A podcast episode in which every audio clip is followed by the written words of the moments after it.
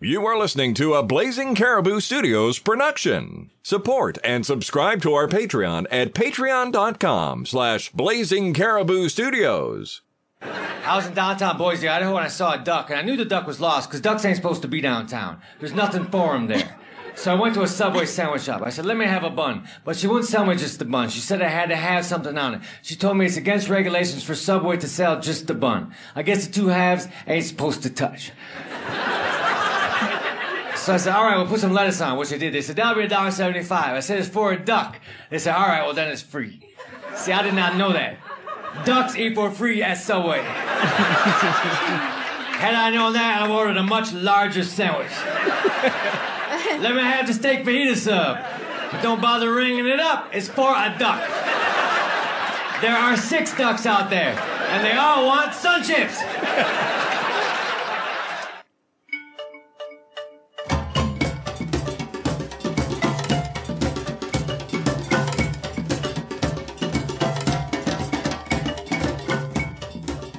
Hello, and welcome back to the Varmints Podcast, where every week we do a whole bunch of research to educate ourselves and you, the listener, on all things that creep, crawl, slither, fly, jump, hop, and swim on this planet, one animal at a time. My name's Paul. I'm not an animal expert. I'm Donna, and I am not a duck expert. but that's okay, because we're going to learn about ducks today. Yes, ducks are awesome. but first, the news.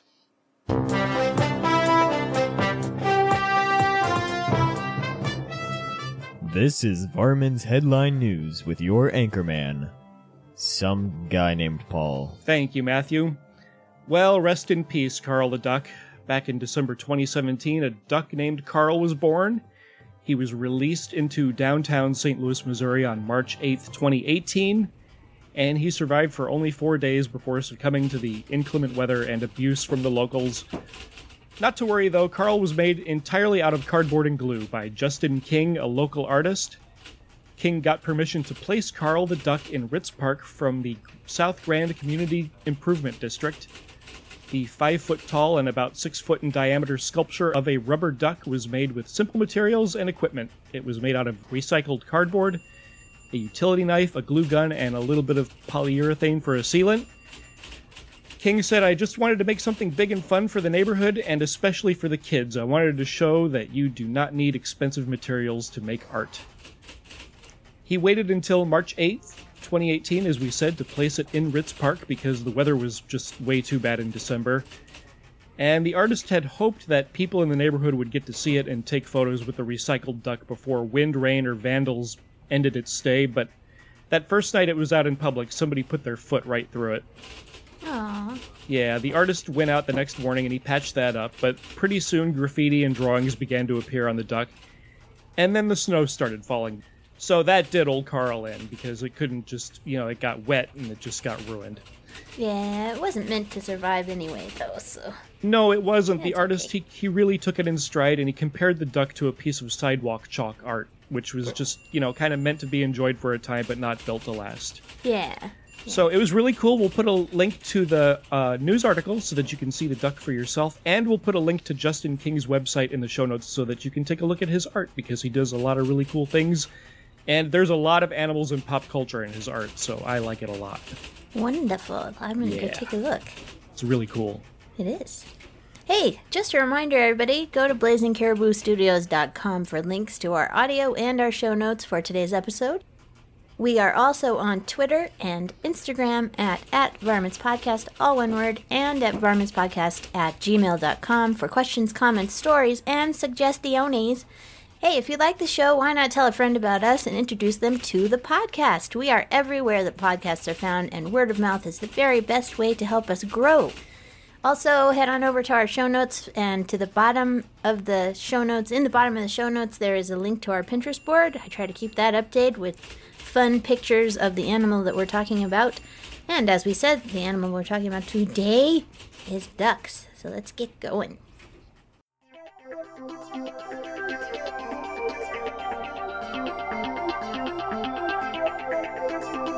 Hey! Let's go get educated on some animals. I know you wanna.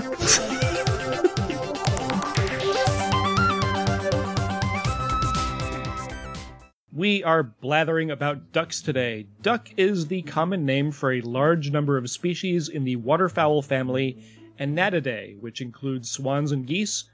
Swans and geese are both going to get their own shows because they are pretty cool too, and they're pretty unique.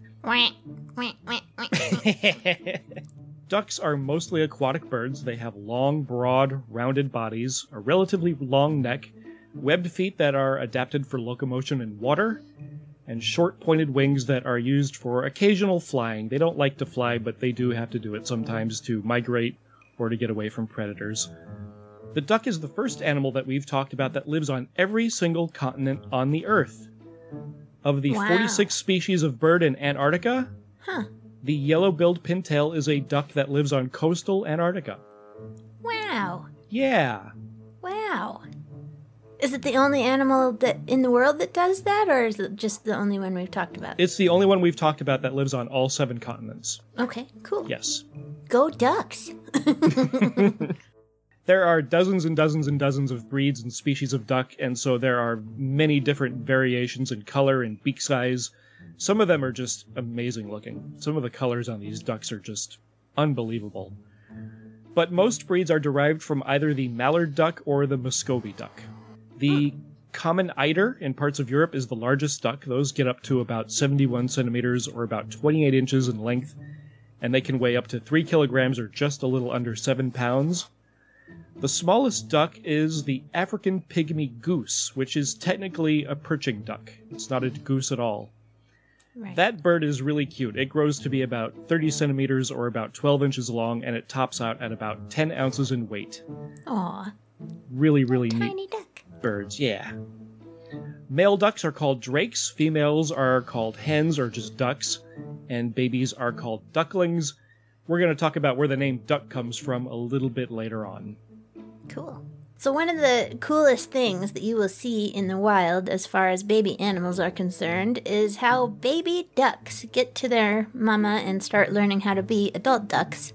And that is that in several species, the mama lays the eggs up in a hole in a tree. That's, I don't, you said that there are several species of duck, like several dozen species of duck, so I have no idea if this applies to how many of them it applies to, but it does apply to several species that are here in the United States. And so Mama will lay the eggs up in the tr- hole in the tree. The eggs hatch, and then all the babies they all wait for all the babies to hatch. They're like, okay, wait, gotta wait for all your siblings. Okay, okay, okay. and everybody hatches, and they all climb out of the hole. They have little claws on the end of their web feet, Okay. and they climb up out of the hole, and then they jump. They hurl themselves out of the trees to the forest floor, sometimes as much as 50 feet in the air. 50 feet? like, they're like, wee! How do they not get hurt? Because the forest floor is generally covered with leaf litter and stuff like that, some species end up landing in the water. And also, the baby is less than one ounce.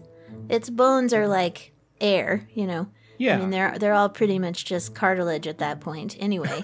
and they have lots of squishy feathers and fat, and just all their soft little body to help with, with the impact. But I mean, we're talking about an, less than an ounce. Yeah, so it's just a squishy So- little baby duck falling on a squishy forest floor. Yeah, or into the water, and Okay. Water is good. it depends on. I was watching a video where they were looking at some wood ducks in Mississippi, and the narrator said normally they would fall to the forest floor, but it's been really wet the year of this documentary, so they're actually landing in the water. So you know that might happen too. But it's really funny because, and I'll put probably a couple of videos up on the show notes for you guys to look at. the mom sort of just goes down to the water and she starts calling to him. She's like quack quack quack, and they're like quack quack quack quack quack quack quack, and they wait for their siblings. They they all sort of gather in a little group and they look up at the tree and they and they must be counting. I'm thinking they're like, okay, that's another one. Okay, that's another one. Okay, it's another one. And there's a video where one of the little babies is sort of uncertain. He's like, "Oh, that's really far down," and all the babies are like, "Come on, kid," or whatever. Let's go. Come on. They're all calling to him. Quack quack quack quack quack. Come on, come on. Don't be a chicken. And he was like, "Cowabunga!" And, like- and they have like these teeny weeny little wings, and sometimes they just sort of spread the wings out to help them, you know, catch a little air on the way Yeah. down. And sometimes they sort of flap them a little bit, like, Ugh, I didn't know this isn't going to work. It's not going to make me fly, but I mean, I have to do this. I don't know why. and they're just ridiculously cute. It's so funny. It's the funniest thing. 50 feet. That's a Holy long way to mackerel. drop. You know, uh, that's yeah. really far up. Yeah, you know what a, what a human would look like after they fell 50 feet? Uh, dead or very very injured. That's that's a really long way up, guys. Yeah. So, I mean, how far is 50 feet up in the air? Do you think, in comparison? I should have thought about this before, but what, what sort of what sort of distance would be a good a good sort of example of how far that is? Well, I mean, if one story of a building is about 10 feet, 9 or 10 feet, you're oh talking about a 5 or 6 story building. Oh my gosh, Yeah. crazy! That's why I said Crazy. A human would not survive that fall, probably. No. Have you seen videos of people helping baby ducks down from like a height when they would land on the uh, pavement below? That's why. Because Yeah. they were they will come down. They're like, "Yep, I gotta jump down," and they they uh, they'll end up hurting themselves if they end up on concrete. So that's Oh, on why concrete, humans sure. often can intervene and go, "No, no, come on," or they'll hurt them over so they'll jump down onto the grass or something. They will follow their mama literally everywhere. So, yeah, Wow. pretty amazing. It is. Yeah. Awesome. They are high jumpers. They're high jumping jumpers babies. and they are good swimmers too. Oh, yes. Mm-hmm. So, ducks are not that heavy. The heaviest one we talked about was 7 pounds, but without a couple of adaptations, they might just sink right down into the water rather than float right on top like they do. Mm-hmm. So, specifically, the uropygial gland, which is kind of informally known as the preen gland or the oil gland, is a sebaceous gland that is possessed actually by the majority of the birds on the Earth. Uh, the gland is located dorsally at the base of the tail, so it's on the bird's back right where the tail starts. And the opening of this gland is usually surrounded by small feathers that act as wicks, and then it's covered over by larger feathers for protection. Almost all birds have these glands. Not all birds use them because there are several orders of birds that prefer to use dust for feather maintenance, and then birds like ostriches just don't have them at all but ducks do use their uropygial glands a lot. These glands produce a substance called preen oil, which is a very, very complex, oily, waxy substance that is just naturally produced by the duck. So the preen oil does two main things for the duck. The first thing it does is it helps maintain the structure of the duck's feathers. It makes them uh, a little more flexible and a little bit less likely to break. Duck feathers are tightly interlocked with barbs that trapped air, so that makes the duck more buoyant. They're kind of like water wings that a child might wear in a swimming pool to just help it keep at the surface. So when they want to dive under the water to eat something, they'll squeeze the air out of their feathers and then they'll dive down. The preen oil has to protect these feathers because these feathers are important and prevents damage to them. Mm-hmm. Also, since that preen oil is oily and waxy, you can imagine that it makes a pretty good waterproofing agent. Oh, for sure. Yeah, so the duck will several times a day engage in preening behavior. So it'll turn its head around toward its tail. It'll pick up a bunch of this preen oil on its bill and its head and its neck from the opening in the gland, and then it'll distribute that oil all over its body and all over its feathers, and the duck is completely waterproofed. The preen oil is extremely hydrophobic, so water literally just rolls off a duck's back. Kind of hmm. like when you wax your car, except sometimes that the, those beads of water will stay there, but not this stuff. It's so hydrophobic that the water just will not stick whatsoever. Since dry feathers weigh less than wet feathers, this makes the duck more buoyant, and since it's completely waterproofed, it just and and completely hydrophobic, it will just sit there right on top of the water, no problem. Wow. after a molt, or in the case of an injured or a diseased uropygial gland, a, a, duck can get a condition called wet feather, which can be pretty problematic for ducks because it's it affects their ability to forage for food in the water, and it gets them wet. It, you know, they get cold, so that's a problem. And then their feathers get more easily damaged. Parasites can get in. It can be rough times for the duck if that happens, but that is how they float. That is how they do ducks should really sink down, but they don't. They stay right on top of the water, and uh, yeah, that's how ducks work. Wow, that's really cool. Yep. Disclaimer time! The Varmints Podcast knows it's not fair to compare animal intelligence to human intelligence, but then Donna and Paul only have the yardstick of themselves, so they're gonna do it anyway. So, duck intelligence on a scale of 1 to 10. I think they're pretty smart little guys. I think they How- must be about a 6 or 7. Really? Yeah, they're not super problem solvers, but I mean, they've got some onboard stuff that's hard to argue with, you know? Wow, I I only gave them a 4. And I read this article in the Smithsonian magazine about how they have done some studies on ducklings and how they imprint on things when they're just born and how that kind of relates to intelligence, but I don't know that that convinces me that ducks are a terribly smart animal. Well, it's this understanding of abstract concepts that's the kicker. It's like the, the they can understand the difference between same and different Okay. Right from birth, you know. These are not behaviors that are found in animals that have low intelligence. I mean, from what we're talking about, you know. Yeah. It's like when we were talking about how baby chickens can do math. They're like mm-hmm. one, two, three.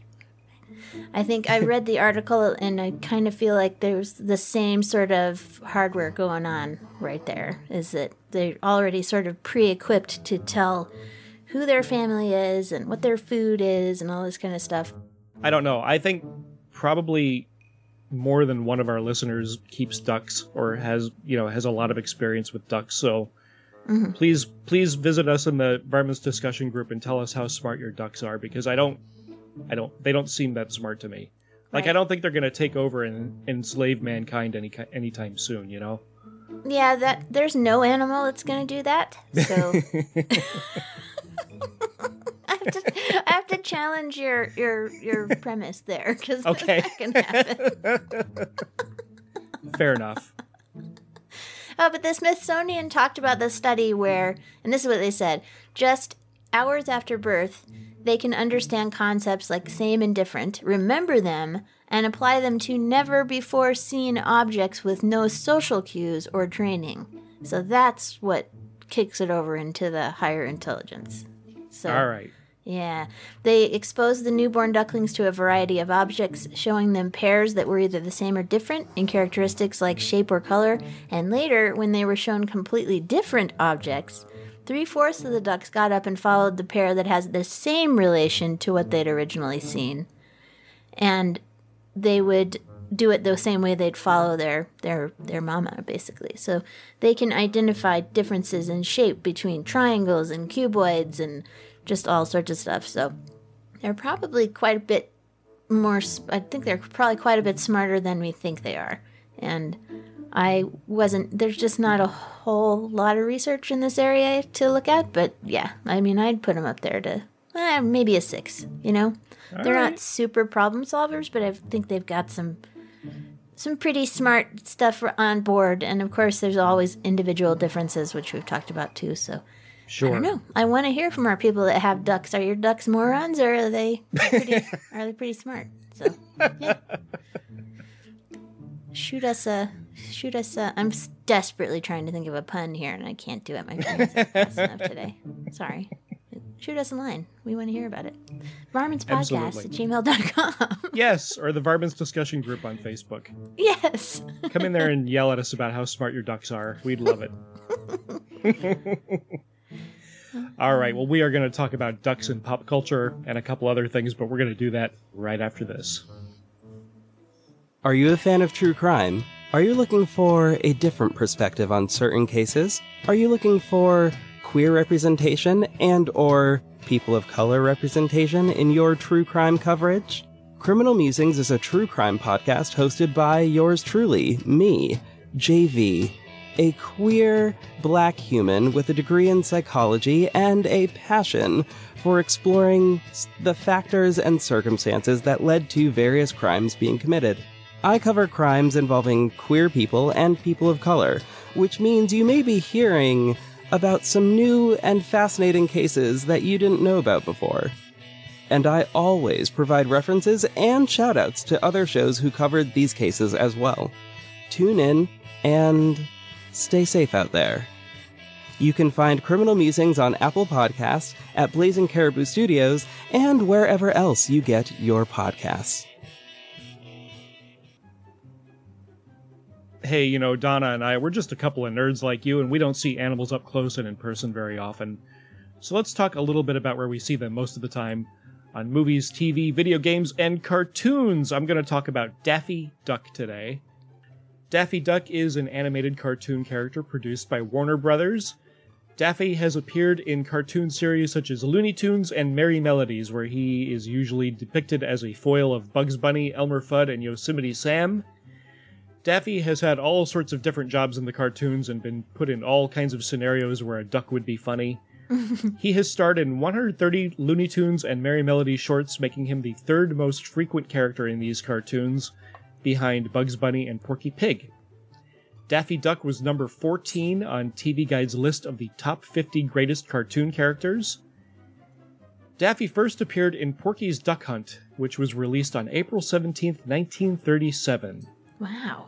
The cartoon was directed by Tex Avery and animated by Bob Clampett. I had no idea he was that old of a character. He is that old. It's amazing. He's almost 80 years old. Wow.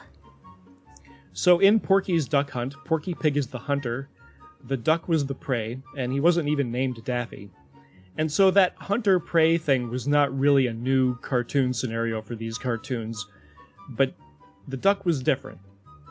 And this was something new to moviegoers. He was assertive, he was completely unrestrained, he was combative, and people absolutely loved it.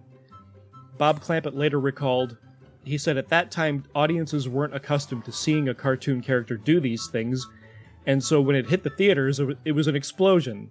People would leave the theaters talking about that Daffy Duck, and that's where the name came from. Oh, that's cool. I never Yeah. knew that.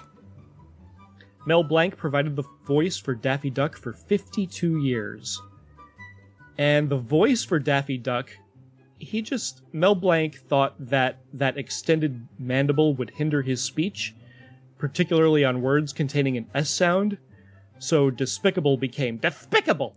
or despicable. Yeah. and over time, that lisp would become more and more and more prominent. In the very, very early cartoons, Daffy Duck has hardly any of a lisp at all. So, as we said, Daffy Duck was in all kinds of situations. So, here's a little compilation clip of Daffy Duck. Here he is arguing with Bugs Bunny as a train conductor, telling off telling off Elmer Fudd, and as a skeptical audience member for a magician doing the old saw the woman in half trick. Excellent. Do me a favor, will you? Just, just don't do me any more favors. You just stay right here and study to be a snowshoe rabbit. I'm going back to Perth Amboy. Over. Train leaving on track five for Anaheim, Azusa, and Cucamonga. How are things in Guacamora? A great sportsman, eh?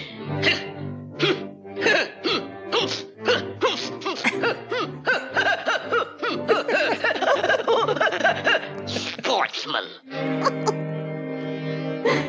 I'll be your volunteer.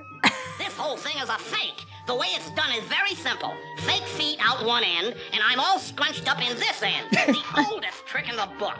It's turbine is a fake, too. Just a hotel towel. Don't applaud him. Look, I'm not cut in half. Stop applauding. It's a fake.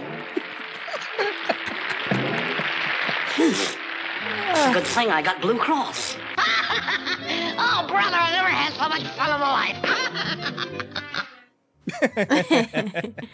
I love Ah. Daffy Duck so much. Me I think my too, up favorite is him. probably the Robin Hood one, where he's Ro- Robin Hood. Oh, so funny. It's terrific. Parry, thrust, uh, whatever. He's playing with the, with this, the, uh, oh god, what is the name of the weapon? The staff. Sorry. Yeah. He's trying to fight with a staff. Thrust, dodge, parry, and he keeps slapping himself in the face with it by accident. Ah. Oh, it's terrific. It was Yeah. either da- Daffy Duck or Donald Duck growing up. Those were the two main ducks. I wasn't. Yeah, I wasn't like a big Donald Duck person. My sister liked him, but I was. I was a Daffy person. I liked Daffy. Me too. Donald Duck was always mean unless Daisy Duck was around. Yeah. He was never a nice duck. Well, Daffy Duck was never really a nice duck either, but no, but he was, was, funnier. funnier. So I yeah, think that's that's the difference. So. That is the and of course, Bugs Bunny always got the better of him, which was always really fun. So, yeah. I love Daffy. What a great choice. What was your favorite Daffy Duck cartoon?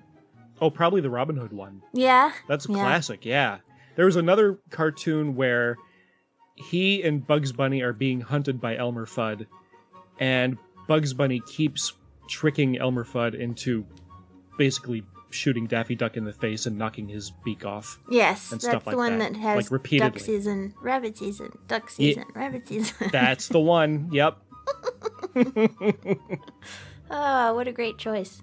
Well, my choice is a little more recent, but was sort of a little bit of a fr- flash in the pan, but I remember it fondly. We are going to talk about Darkwing Duck. Want to play the clip?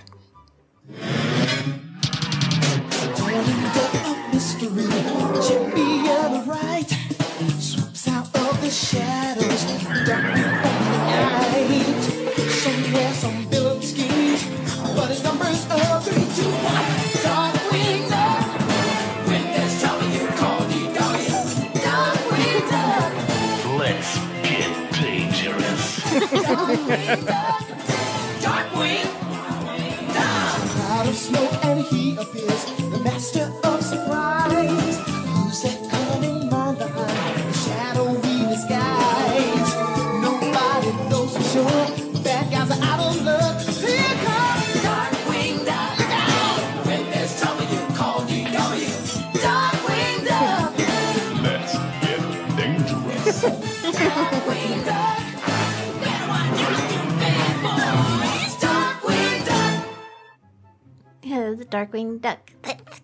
dangerous.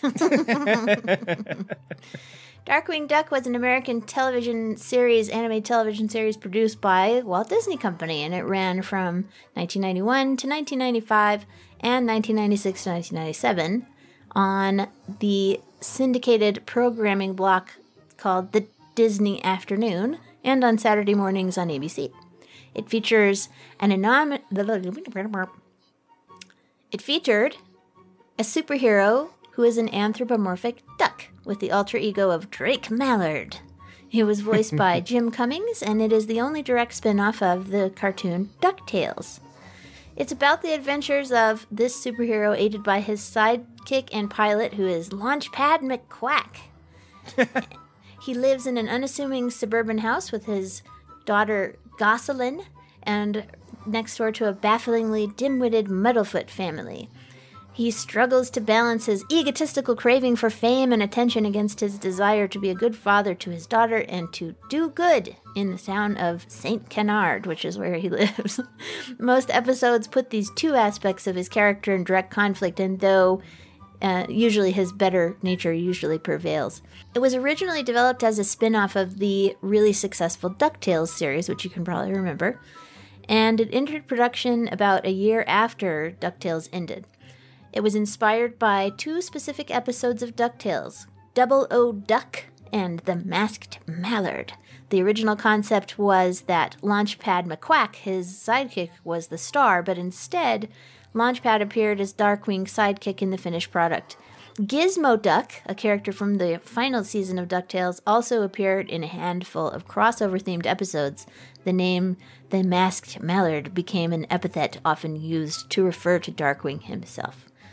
It, where most Disney afternoon series had featured at least some characters from the classic Disney animation, Darkwing Duck featured a completely original cast. Even the DuckTales characters it reused didn't have any counterparts in the early Disney shorts or the Carl Barks Disney comics, so it was a little bit un- unusual. It was also the first Disney afternoon cartoon to emphasize action rather than adventure, with Darkwing routinely engaging in slapstick battles with supervillains and street criminals. So that was really fun. That sounds fun. Um, Really good cartoon. It was uh it was he's a satirical character. His costume, gas gun, flashy introductions are all reminiscent of pulp superheroes, such as the Sandman, Batman, Crimson Avenger, Green Hornet, James Bond, and the Scarlet Pimpernel. And most especially, he has a lot in common with the Shadow. The fictional city of Saint Canard is a direct parody of Gotham City, and uh, so it's a that's a it's a thing. That's a thing. Darkwing Duck. If you want to get dangerous, you should go watch this. It's a really a lot of fun. I really enjoyed this show. That's awesome. I have never seen a, a, a single second of it. It is so funny. It's just I might have to check it very out. Very silly show. That's terrific. Yeah, it was good. All right, it's time for this.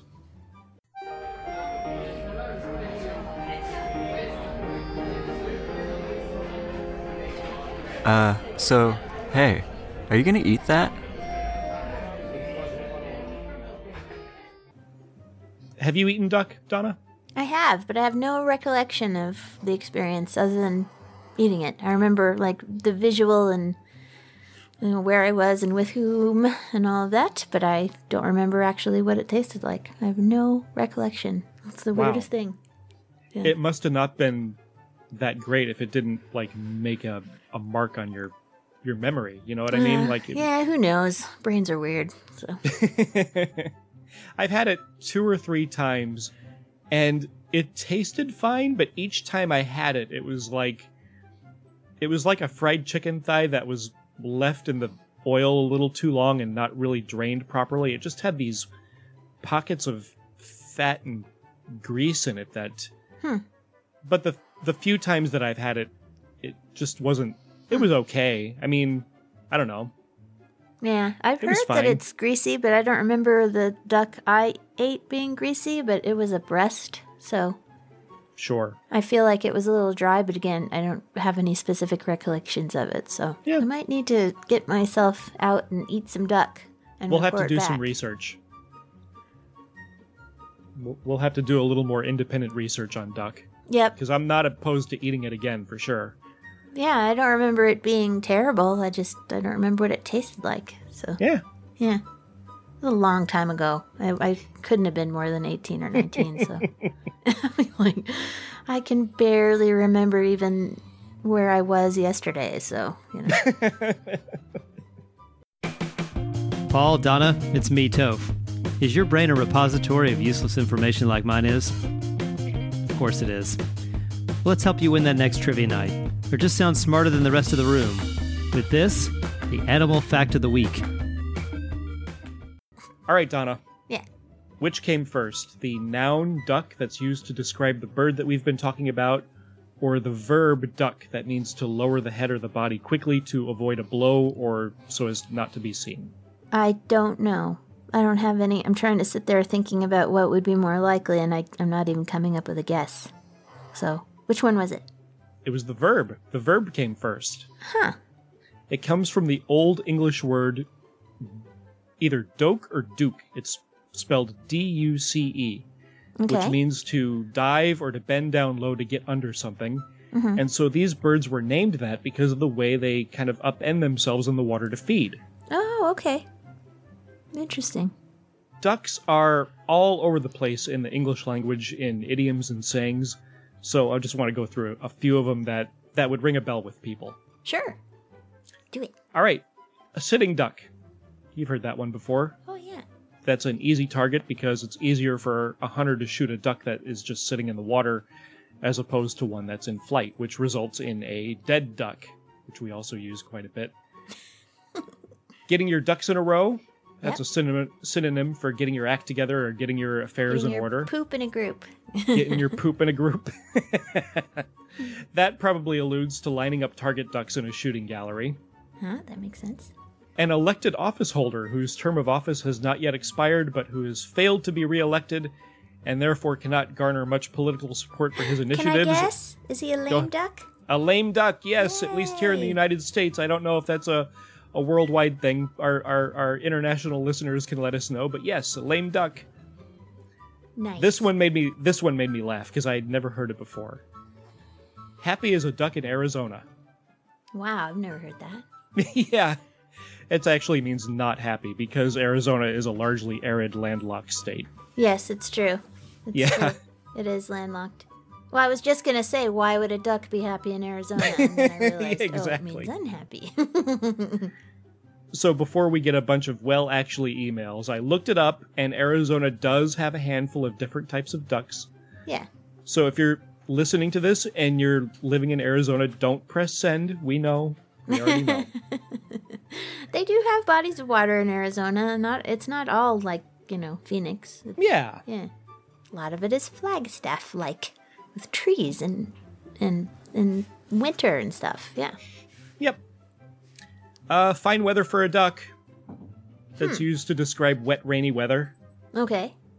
So here's another well actually moment.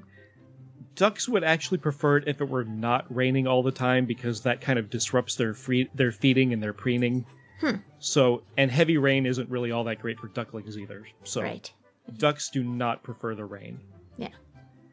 Uh, doing something very difficult or impossible is like trying to milk a duck. Have you ever heard that one? No. Huh? yeah, like trying to milk a duck. wow. And finally, if it looks like a duck and it walks like a duck and it quacks like a duck, it's probably a duck. Yes. Yes. So if something has all the characteristics of a thing, it probably is that thing regardless of what it is called or presented as. Hmm. I just wonder what they called them before they called them ducks.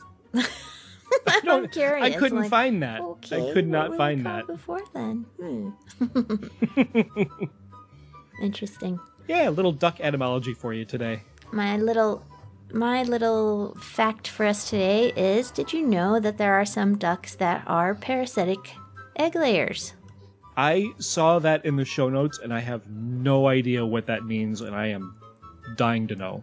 You know what cuckoos and cowbirds and things are, right? They they lay their eggs in another bird's nest. Yes. And then those birds, when they hatch, take up all of the resources. And when the cowbird and cuckoo chicks hatch, they will often push the eggs of the of the actual species out of the next nest. Right? Right. They'll like they'll push the legitimate eggs that have a right to be there out, and they take all of the resources and everything from the mama bird. So that's called parasitic egg laying. It's a parasitic bird. They're they're taking other resources. Well, there are ducks that do that, and one of them ha- is a duck called the redhead. The red-headed duck. Redhead hens are notorious for shir- shirking their brood-raising duties. Oh no. They arrive at their breeding ground with a simple decision lay eggs or don't. And female redheads, on the other hand, have several different paths available to them. Don't lay eggs, lay eggs in just your own nest, lay eggs in another female's nest, or lay eggs in another female's nest and lay your own eggs. so when they lay their eggs in another duck's nest, it's called brood parasitism. There are two types of parasitism when a female lays eggs in the nests of their own species and when they lay eggs in the nests of other species. Female redhead ducks do both. Oh wow. They are dual strategy, strategy females that parasitize other ducks' nests and then they lay eggs in their own nest and always parasitize first and then build a nest, lay eggs, care for their young. And then the parasitic eggs receive no care from their biological mother, mothers. Mothers? Parasitic eggs receive no care from their biological mothers, but instead rely on the charity of their host hens. To make the situation even more complex, individual female redheads, a, lo- a lot of the time, they'll do different things from one year to the next. So, one year they might only parasitize, and the next year they may only lay their own eggs. And um, how do they decide what to do each year, and what are the benefits of the parasitism, and doesn't it harm the host female? That's all the questions that people ask these scientists who's writing up this article that I'm reading from. And basically, his answer is making a decision is not an easy task, and the redheads have a lot of options to consider but a bad decision may result in no ducklings produced. So it's something that they actually have to consider pretty seriously for a duck. So Interesting. uh, yeah, a female d- redhead assesses the factors on the when she gets to the breeding grounds, like what are the wetlands conditions, how much food is there, how fat am I, how old am I, how many hosts are out there. So if the wetland conditions are poor, that may translate into low food availability, and she may parasitize more in that situation. So that Sure. they can she can take advantage of more of the food. yeah, ducks are smart, by the way, because I'm constantly thinking about how old and fat I am. So in the good years when when the potholes are full of water and everything, there's a lot of water. There are a lot of dual strategists, and body fat is an important thing that they have to think about to determine their strategy because you require a lot of fat reserves and abundant local food to lay eggs and to incubate them. Skinny females may not have the ability to both lay a clutch of eggs and incubate them, so they become parasites. So this Hmm. is sometimes called making the best of the bad situation. On the Wow. other hand, the fat hen redhead can afford to lay a lot of eggs and then still incubate her own. So age is also important, and there's, a, there's just a lot of things that go into consideration. But they favor canvasbacks and other redheads as hosts, but they will also lay eggs in the nests of coots, mallards, scaup, gadwalls, and many other duck species. And it's believed that they find their hosts by sneaking around behind them, watching their activity, and then moving onto their nest to lay the eggs during the host's absence. sneaky, sneaky. This probably isn't harmful to their species, though, because it's not like it's just one duck kind of sneaking around and, and being a jerk. No. Like they're all doing it to each other. Yeah. Well, Yeah. Uh, there's this is the only duck. There may be a couple other species of duck that will do this, but there's not many of them. Most of the time, they don't do this. So, um, but it's it's good for them. It might harm the other species because the other babies won't get the resources from their parents that they are entitled to as a regular course of action. But hmm. the other species don't they don't see any difference between the new ducks and their own. Like they you know how if it looks like a duck and talks like a duck and all that. Yeah. Well, I mean that makes sense for ducks too. They're like, well, it's, it looks like a duck to me. It's probably mine. Okay, ducks are dumb again. yeah, that that's sort of. I mean, how the the, point is that they're they don't look a whole lot different than the ones that they are taken care of anyway. You know, Right. Like the the cowbird and stuff like that. Sometimes when they do their parasitism, the cuckoo babies and the cowbird babies can be like enormous compared to the bird that they're parasitizing, and you would think that the mother would be like. Wow, my babies are like itty bitty, and this one's like almost as big as me. What's going on here? And but they don't notice they just feed it. But in the ducks you can sort of give them a little bit more leeway because they're about the same size and shape. They look like ducks they just aren't the same species so you know. That So- is so cool. yeah i'll i'll attach an article about this to the show notes so you can read more about it. But one of the things that the numbers are fun is that they found that there are in North America wood ducks are notorious for egg dumping. Wood duck nests have been found with up to 50 eggs laid in them by parasitic wood duck hens. This is a, another species that does it. And in most wood duck populations, up to 50% of the nests contain parasitic eggs. Oh my goodness. What are you doing, ducks? So, other North American duck species that parasitize a lot are black bellied whistling ducks, golden eyes, buffleheads, mergansers, and ruddy ducks. And they're all, um, yeah, th- that behavior is in all those species. So, Oh, really for a minute I thought, "What are you doing, ducks?" But that's what animals do. It's they they they have to do what they have to do to make little genetic copies of themselves. Right. That's what. That's how they work. Right. Well, there's a there's a species of duck in South America called the black-headed duck, which is called an obligate parasite, which means that they have to do it. Black-headed duck females have to lay their eggs in other nests because they never build their own nests or incubate their own eggs. Instead, they leave all the maternal duties to the hosts. So, Wow. yeah, they don't do anything themselves. Man. So, That's pretty Very cool. Ducks are awesome. Ducks are awesome. I forgot to play this earlier. This is two ducks having a conversation. Oh, cool.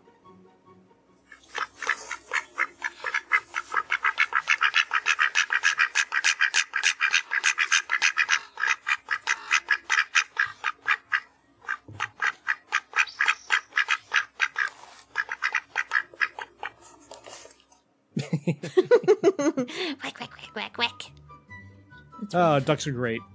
Are really neat. I love them. There's a lot of other things about ducks too. There's lots and lots and lots and lots of information about them. So we may have to have a ducks too at some point in the future. I can do that. That'll be fun. Well, thanks everybody for listening. The Varmints Podcast is brought to you with technical support by Matthew Chomo, and music as always by Kevin MacLeod. Thank you guys. And by you, the Patreon supporter, thank you so much for giving a dollar or two to Blazing Caribou Studios.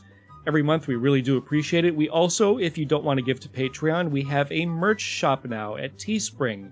And we will put that link in the show notes so you can get a t shirt or a mug or a onesie for your baby. There's all kinds of really cool stuff in the merch shop. There is. They have a lot of different choices. It's a neat place. Yep. All right, it's time for the Rugrat Corner. If you have a Rugrat eight years of age or younger that wants to be on the podcast, send us a message on Facebook or email us at varmintspodcast at gmail.com for details. We make it very easy for you and your Rugrat to hear their voice on the podcast. So do it. Do it. Do it. Do it like Layla did. Layla is our rugrat from England, and she has something to say about ducks. Yay. Hi, Paul and Donna. I'm talking about ducks today. Hello. Female ducks are brown all over, and males have a green neck.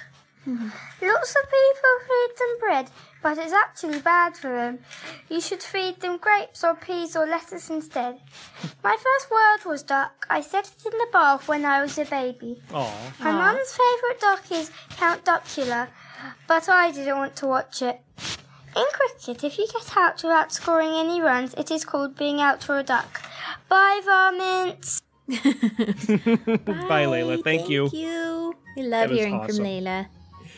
And thanks to her mom, Vanessa, for getting us that audio. We really do appreciate it. That was really neat. Thank you, Vanessa. Thanks, everybody, again for listening, and until next time. Be nice to animals. You've been listening to a Blazing Caribou Studios production. Support and subscribe to our Patreon at patreon.com slash blazing caribou studios. Where were you the night of April the 16th? I, I, A likely story. I see it all now. You and the upstairs maid. Do the old boy in, you said. Elderberry wine and old lace, you said. Then, the quick getaway, you said. Rio de Janeiro, tropical nights, romance, and a heavy bank account. no, no! Yes, yes, but you weren't smart enough, John. Alias Johnny, alias Jack, alias Jackie. What's Humphrey Bogart got that I ain't got?